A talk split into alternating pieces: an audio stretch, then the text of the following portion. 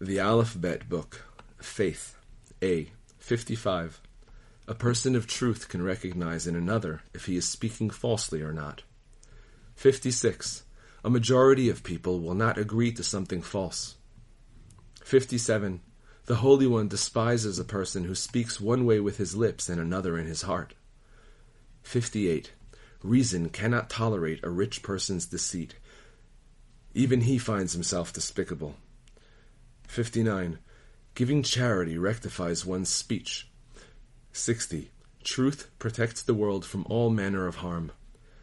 61. Flattery leads to lying. 62. A person who gives charity is rewarded with attaining the truth. 63. A person who lies will certainly despise humble people. 64. One can tell from a person's servants whether he is fond of falsehood.